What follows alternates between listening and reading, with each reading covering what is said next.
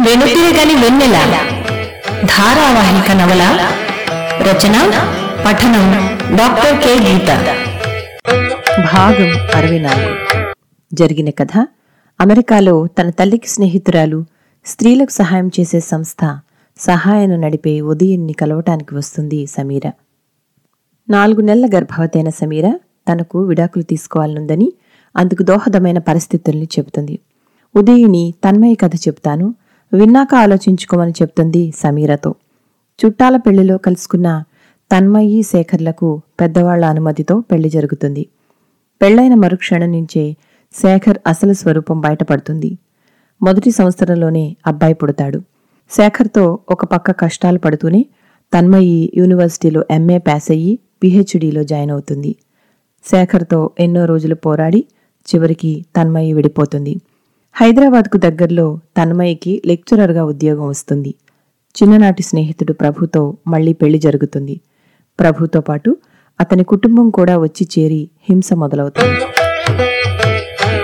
అనుకున్నట్టే వారం రోజుల్లో పాపని డిశ్చార్జి చేశారు. వాకిట్లో పిన్ని దిష్టి తీసి లోపలికి ఆహ్వానించింది. జ్యోతి మాటలు మనసులో పెట్టుకోకుండా మళ్ళీ వచ్చినందుకు పిన్ని పట్ల కృతజ్ఞతతో మనసు నిండిపోయింది తన్మయ్యకి. అంతేకాదు వస్తూ వస్తూ దాదాపు పదిహేనేళ్ళున్న అమ్మాయిని వెంట తీసుకుని వచ్చింది పిన్ని. అమలు నీకు హైదరాబాద్లో పిల్లలతో ఏ కష్టం లేకుండా ఉండటానికి ఇదిగో మా బావగారి మేనల్లుడి తమ్ముడు కూతుర్ని సంవత్సర జీతానికి మాట్లాడి తీసుకుని వచ్చాను. ఈ పిల్ల నీకు నచ్చిన పనులన్నీ చేసి పెడతాది అంది. జ్యోతి వెంటనే ముఖం చిట్లించి అదేంటి తీసుకొచ్చే ముందు అడగక్కర్లే? సంవత్సర జీతం అంటే మాటలా? ఇంతకీ ఎంతకి మాట్లాడేవో? అంది. పిన్ని సమాధానం కోసం ఎదురు చూడకుండా తన్మయ్యి ఏమీ పర్వాలేదు. ఇలా ఎవరైనా దొరకడమే పదివేలు. మా ఇంట్లో నాకు పిల్లలకు చేదోడు వాదోడుగా ఉండి కుదురుకుంటే చదువు కూడా నేర్పిస్తాను. అంది తన్మయి ఆనందంగా. తనకి ఎప్పుడూ కష్టాలతో పాటు వాటిని తీర్చే మార్గాలు కూడా సమకూర్చిపెట్టే అజ్ఞాతమిత్రుడు తన వెంటే ఉంటాడు. ఇప్పుడు పిన్నిలో ఉన్నాడు అంతే. అంతలోనే ప్రభు తల్లిదండ్రులు ఆ అమ్మాయిని చూసి ఏమంటారో అన్న ఆలోచనలో పడింది. అయినా ఇందాక ప్రభు అన్నీ విన్నాడుగా? తనకు తెలిసి ప్రభుకి ఎటువంటి అభ్యంతరము ఉండదు. ఇక వాళ్ళ వాళ్ళ సంగతి తనకు అప్రస్తుతం. ఏదేమైనా కానీ ఎవరికోసమూ తన జీవితం తన చెయ్యి దాటిపోకూడదు. బాబుని తీసుకురావద్దని ప్రభు తల్లిదండ్రులు అన్నారు కాని ప్రభు ఇంతవరకు అనలేదు. అయినా వాళ్ళు తమతో వచ్చి ఉన్నారు కాని తామెళ్ళి వాళ్ళతో ఉండడం లేదు. తమ ఇంట్లోని పరిస్థితులు వాళ్ళకు నచ్చేటట్లు ఉండాలని శాసించే హక్కు వాళ్ళకు లేదు. బాబు ఆ ఇంట్లో ఉండకూడదనే హక్కు అస్సలు లేదు. వాళ్ళకు నచ్చకపోతే వాళ్ళే వెళ్ళాలి. కానీ తనెందుకు బాబును దూరం చేసుకోవాలి? అయితే ఈ విషయం వాళ్ళంతా తేలికగా వదిలేయరు. సిద్ధార్థ అన్నట్టు చదువు లేకపోయినా ఇటువంటి తెలివితేటలు చాలా మెండుగా ఉన్న కుసంస్కారులు వాళ్ళు. గొడవలైనా గందరగోళమైనా వాళ్ళని ధైర్యంగా ఎదుర్కోవాలి తను. ఒక్క విషయం మాత్రం స్పష్టం. వాళ్ళకి అర్థమయ్యేటట్టు చెప్పాల్సింది తను కాదు ప్రభు. ఆలోచనలు ఒక కొలిక్కి రాగానే తన్మయి తేలికగా ఊపిరి పీల్చుకుంది. గుమ్మం దగ్గర నిలబడి లోపలికి రానా వద్దా అన్నట్టు చూస్తున్న ఆ పల్లెటూరి అమ్మాయి వైపు చూసి చిన్న నవ్వు నవ్వి ఇలారా నీ పేరేంటి? అంది తన్మయి. నాగలక్ష్మి వదిని అంది. నిన్ను నాగా అని పిలుస్తాను సరేనా? అని. అవును నువ్విలా పనిలోకి వచ్చి సంవత్సరం పాటు ఉండిపోతే మీ అమ్మ నాన్న మీద నీకు బెంగరాదు అంది. నాకు అమ్మ లేదోదిని నే పుట్టగానే ఎటో వెళ్ళిపోయిందంట. మా నాన్న మళ్ళీ పెళ్ళి చేసుకున్నాడు. నన్ను మా నానమ్మ పెంచింది. ఆవిడ ఈ మధ్య కాలం చేసింది అని పిన్నివైపు చూస్తూ అత్తయ్యగోరొచ్చి అడిగి తల్లికి అందుకే వెంటనే వచ్చేసాను. మా నాన్న అప్పుడప్పుడు వచ్చి చూస్తానన్నాళ్ళే.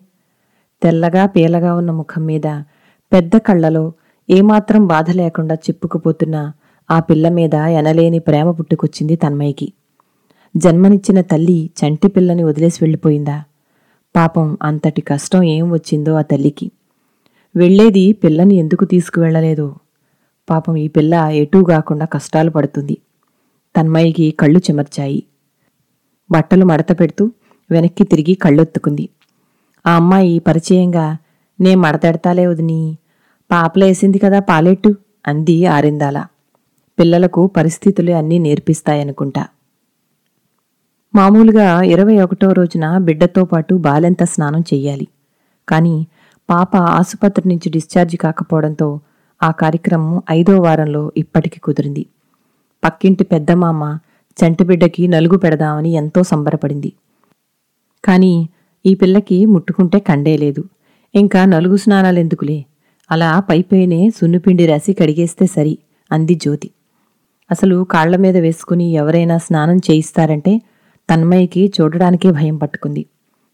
నలుగు స్నానాలొద్దులే అమ్మా ఇంకొన్నాళ్ళు ఆగుదాం అని తన్మయి స్టీలు బేసిన్లో గోరువెచ్చని నీళ్ళు పోసి మృదువుగా ఒళ్ళు కడిగింది పాపకి. తల జాగ్రత్తగా పట్టుకుని కొత్తగా వచ్చిన బేబీ షాంపూతో రుద్దింది. స్నానం కాగానే సాంబ్రాణి పొగ వేసింది పిన్ని. అప్పటికే అలసిపోయి నిద్రలోకి జారుకుంది పాపాయి. అర్భకంగా ఉన్న పిల్లకి వనజ తీసుకొచ్చిన చిన్న పరికిణి జాకెట్టు వేసేసరికి అందం వచ్చేసింది. మొదటిసారి కూడా ఆడపిల్ల కావాలని ఎంతగా కలలు కందు ఆ కోరిక ఇప్పటికీ తీరింది. దిష్టి చుక్క పెడుతూ నా బంగారు తల్లి నూరేళ్ళు వర్ధిల్లు అంటూ తన్మయి లోలోపల ఆశీర్వదించింది. ఈ తతంగమంతా ఉత్సాహంగా చూడసాగాడు బాబు.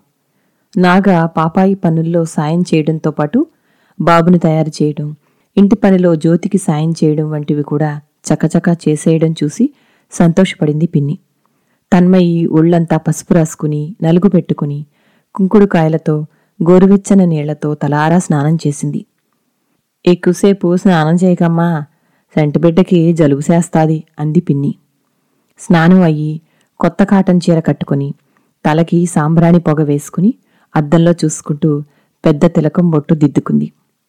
మా అమ్మే కుందనం బొమ్మలా ఉన్నావు నా అదిష్ట తెగిలిలా ఉంది అంటూ మెటికలు విరిచింది పిన్ని. పాపిట్లో సింధూరం పెట్టుకోబోతుండగా జ్యోతి వచ్చి ముఖం చిట్లించి పూజగదిలో అమ్మమ్మకి నాన్నగారికి దండం పెట్టుకో అంది. తల్లికి ఇలా పాపిట సింధూరాలు వంటివి నచ్చవని గుర్తుకొచ్చింది తన్మయ్యకి. తన్మయి అగరు పొగ వెనక పటాలుగా మారిపోయిన అమ్మమ్మకి తండ్రికి మనసారా నమస్కరించింది. నిన్న మొన్నటి వరకు అక్కడే తిరిగిన తండ్రి అంతలోనే ఈ ప్రపంచం నుంచి మాయమైపోయిన వైనం గుర్తుకొచ్చి దుఃఖం ముంచుకొచ్చింది తన్మయ్యకి. నాన్న మరి కొద్ది రోజులు మీరుండి ఉంటే పాపను చూసేవారు. ఏం చేస్తాం? మాకే ప్రాప్తం లేదు అంటూ నిశ్శబ్దంగా తండ్రితో మాట్లాడుతున్నట్టు అక్కడే చాలాసేపు కూచుండిపోయింది. ఆపరేషన్ వల్ల కింద కూర్చోకూడదని ముక్కాలపీట మీద కూర్చుంది తన్మయి అయినా నడుము లాగసాగింది. పది గంటల వేళ ప్రభు వచ్చాడు. వస్తూనే కాళ్ళు చేతులు శుభ్రంగా కడుక్కుని వచ్చి నిద్రపోతున్న పాపని గుండెలకు హత్తుకున్నాడు. పక్కనే పడుకున్న తన్మయి నుదుటి మీద ముంగురుల్ని లాలనగా సవరించాడు. ఆ క్షణాన తనకి ఏ బాధలు లేనట్లు అనిపించి తన్మయి నిశ్చింతగా కళ్ళు మూసుకుంది. రేపు ఎల్లుండుల్లో ఇంటికి వెళ్ళిపోదాంరా పాపని అక్కడే చూపిద్దాం ఏమంటావ్? అన్నాడు. తన్మయికి కూడా త్వరగా వెళ్ళిపోవాలనే ఉంది. ఒక పక్క ఆ బాబుకి స్కూలు కూడా పోతుంది. మూడో నెల వరకు ఉండమని తల్లి గొడవ చేస్తుందేమో అనుకుంది. కానీ జ్యోతి మారు మాట్లాడకుండా ఒప్పుకుంది. పిన్ని మాత్రం ఉండబట్టలేనట్లు అదేటమ్మా ఆపరేషన్ అయింది కదా ఐదో నెల దాకా ఉండి అని సీరియస్గా ఉన్న జ్యోతి ముఖం వైపు చూసి ఆగిపోయింది. తన్మయ్యకి ఆశ్చర్యం వేసింది. తండ్రిపోయిన దుఃఖంతో తల్లి తల్లడిల్లిపోతుందని తను తల్లి దగ్గరే ఉంటే సాంత్వనగా ఉంటుందని అనుకుంది.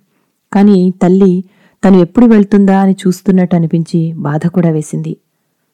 మర్నాడు బయలుదేరే వేళ తన్మయ్యకి ఎందుకో ఆ ఇంటితో బంధం తీరిపోయినట్లు అనిపించసాగింది. అయినా తమాయించుకుని అమ్మా నీకు ఎప్పుడు పిల్లల్ని చూడాలననిపించినా ఒక్క ఫోన్ చెయ్యి అంది. అంతలోనే గొంతులోకి దుఃఖం ముంచుకొచ్చి గొంతు గరగరలాడింది. మొదటిసారి తను తన తల్లిదండ్రుల్ని వదిలి అత్తారింటికి వెళ్ళినప్పుడు దారంతా దుఃఖపడడం జ్ఞాపకం వచ్చింది. ఎప్పుడు తల్లిని పుట్టిన ఇంటిని వదిలి వచ్చేటప్పుడు అదే దుఃఖం కలుగుతుంది తనకి. కాని తల్లికి తనని వదిలి కూతురు వెళ్తుందన్న బాధ కలిగినట్టే ఉండదు ఎప్పుడు. తనకంటే తల్లి ధైర్యవంతురాలు కావడం వల్లనో లేదా తనకున్నంత ప్రేమ లేకపోవడం వల్లనో. రాత్రంతా ప్రయాణంలో పాత జ్ఞాపకాలన్నీ తరుముకొస్తూనే ఉన్నాయి. రైలు దిగంతాల్ని చీల్చుకుపోతున్నట్లు శరవేగంగా దూసుకుపోసాగింది. అంతటా నిశీధి ఆవరించిన దిగంతాల్లో ఎక్కడో సన్నని వెలుగు చీకటి వెనుక దాగున్న వెలుగు రేఖని స్పష్టం చేయసాగింది. త్రోవపక్క ఎక్కడి నుంచో అడవి పూల ఘాటైన పరిమళం ముక్కుపుటాల్ని తాకుతూ ఏవో జ్ఞాపకాల్ని రేకెత్తించసాగింది. తన్మయికి వివేకానంద పాఠశాల మురళి వెంకట్లు హఠాత్తుగా జ్ఞాపకం వచ్చారు. సంధ్యావేళ ధ్యాన సమయం తర్వాత ఇలాగే దిగంతాన కనిపించే సన్నని వెలుతుర్ని చూస్తూ తన జీవితాన్ని చక్కదిద్దమని ఎన్నిసార్లు ప్రార్థన చేసేదో. తన ప్రార్థనలన్నీ ఫలించినట్లు ప్రభు తన జీవితంలోకి వచ్చాడు. ప్రభు వైపు చూసింది. కళ్ళు మూసుకుని బెర్తకు జారబడి చంటిదాన్ని గుండెలకు హత్తుకుని కూచుని ఉన్నాడు. బాబు ఎదుటి బెర్త మీద నిద్రపోతూ ఉన్నాడు. మరో బెర్త మీద నాగ నిద్రపోతూ ఉంది. కాసేపట్లోనే నడుం నొప్పిగా అనిపించడంతో తన్మయి మెల్లిగా నడుం వాల్చింది. తన్మయి గుండెల్లో ఒక పక్క ప్రభు తల్లిదండ్రుల గొడవలు మళ్ళీ ఎలా ఎదుర్కోవాలో అన్న బాధ దిగులు కలగసాగాయి. అంతలోనే తమాయించుకుంది. అసలు వాళ్ళ మాటలకి తను విలువని ఎందుకివ్వాలి అలా విలువనివ్వడం వల్లనే తనకి ఇలా బాధ కలుగుతుంది. కాని నిరంతరం నచ్చని వాతావరణంలో ఇలా ఏడిపించే మనుషుల మధ్య తను ఎన్నాళ్ళు ఉండగలదు? బాబుని ఎన్నాళ్ళు కాపాడుకురాగలదు? పోని ఇవన్నీ వదిలేసి తన మానాన తను ఉద్యోగం ఉన్న ఊర్లోనే ఇల్లు చూసుకుని వెళ్ళిపోతేనో? ఇప్పుడు పిల్లల్ని చూసి పెట్టడానికి చేదోడు వాదోడుగా నాగ ఉండనే ఉంది. ప్రభు తన్ని చూడ్డానికి వారానికోసారి వచ్చినా పర్వాలేదు. అతని కుటుంబం కూడా తను ఎంత దూరంగా ఉంటే అంత సంతోషంగా ఉంటారు ఎలాగూ.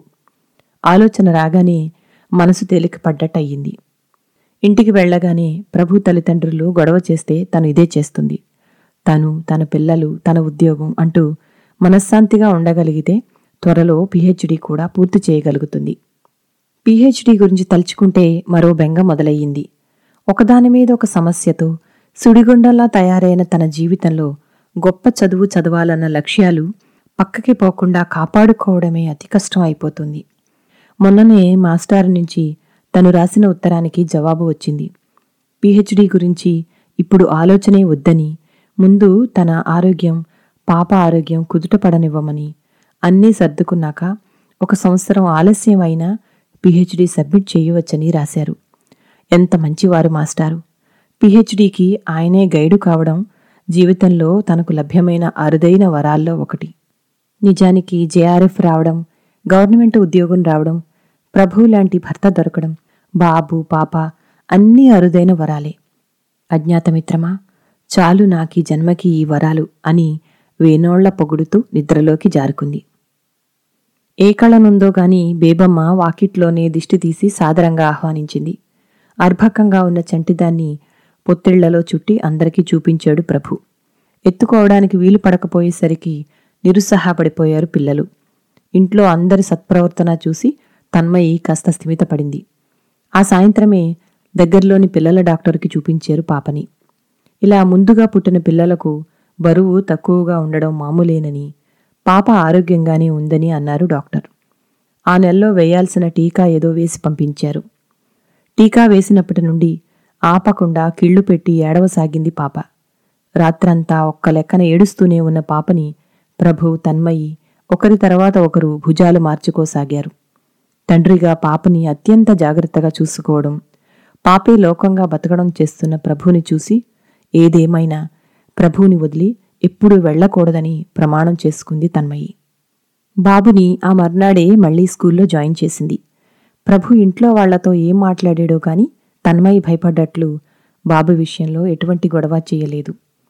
పగలంతా పాప తన్మయి దగ్గరే ఉన్నా ప్రభు రోజు ఆఫీసు నుంచి రాగానే సరాసరి పాపని ఎత్తుకుని కిందికి వెళ్ళిపోవడం పాలు పట్టాల్సి వచ్చినప్పుడే తన్మయికి ఇవ్వడం చేస్తున్నాడు. ఆ సమయంలో తన్మయి పీహెచ్డీ పని ప్రారంభించింది. క్రమంగా ఉదయం స్నానం చేయించి పాలు పట్టగానే కిందనే హాల్లోని ఉయ్యాల్లో వేయసాగింది. పాపని మధ్య మధ్యలో పాలకి మాత్రం తన్మయి దగ్గరికి ఎవరో ఒకరు తీసుకుని వస్తూ మిగతా సమయమంతా మురిపంగా ఆడసాగారు. నాగా పాపాయి పనులతో పాటు ఇంట్లో పనులన్నీ చక్కబెడుతూ చేదోడు వాదోడుగా ఉండడంతో ఇంట్లో అంతా సంతోషించినట్లే కనిపించారు తన్మయికి.